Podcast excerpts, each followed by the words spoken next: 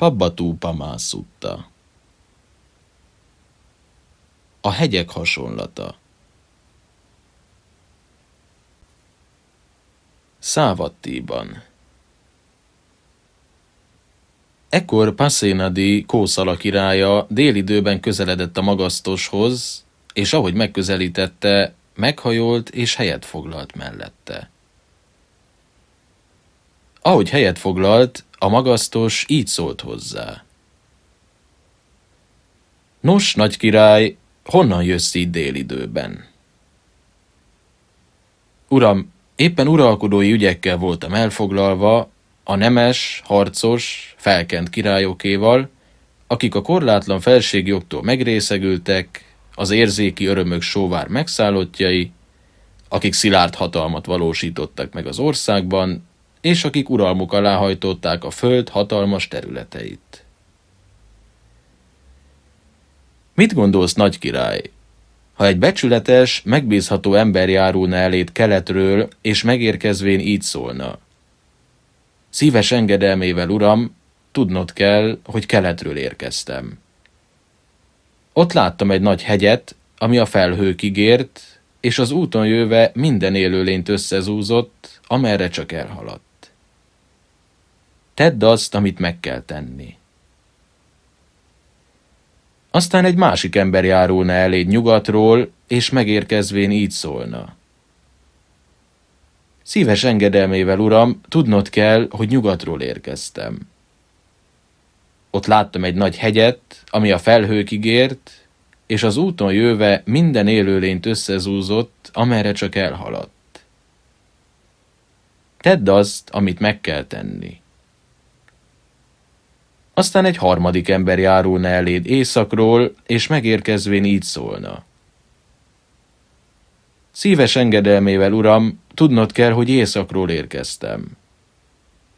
Ott láttam egy nagy hegyet, ami a felhőkig ért, és az úton jöve minden élőlényt összezúzott, amerre csak elhaladt.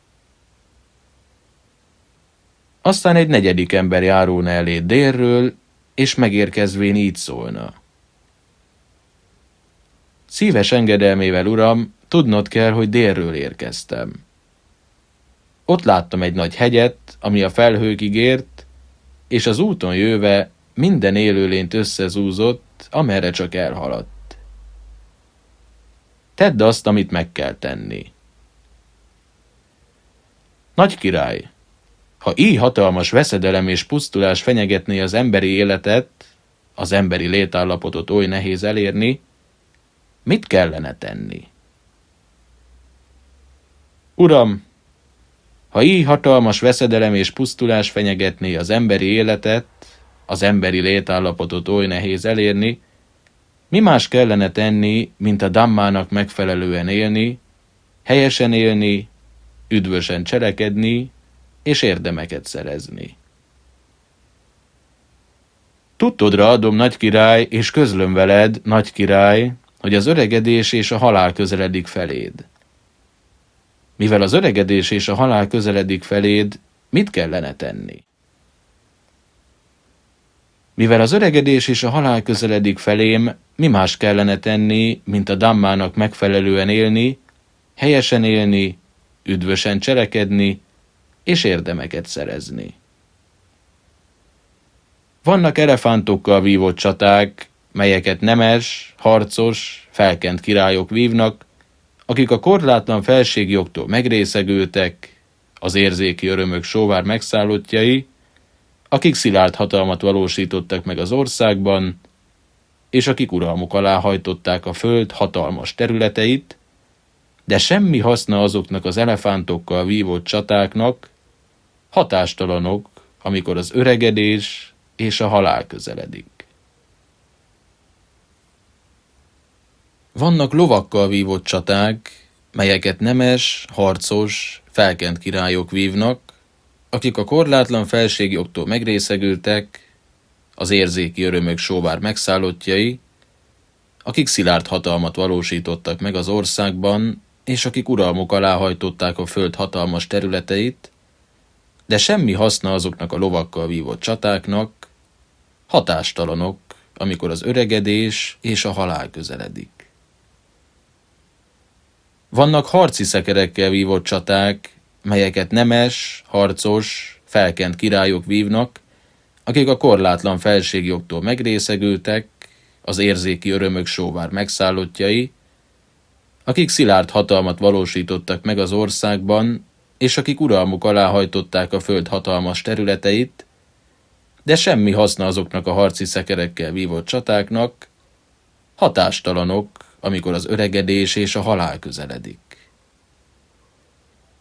Vannak gyalogosokkal vívott csaták, melyeket nemes, harcos, felkent királyok vívnak, akik a korlátlan felségjogtól megrészegültek, az érzéki örömök sóvár megszállottjai, akik szilárd hatalmat valósítottak meg az országban, és akik uralmuk alá hajtották a föld hatalmas területeit, de semmi haszna azoknak a gyalogosokkal vívott csatáknak, hatástalanok, amikor az öregedés és a halál közeledik.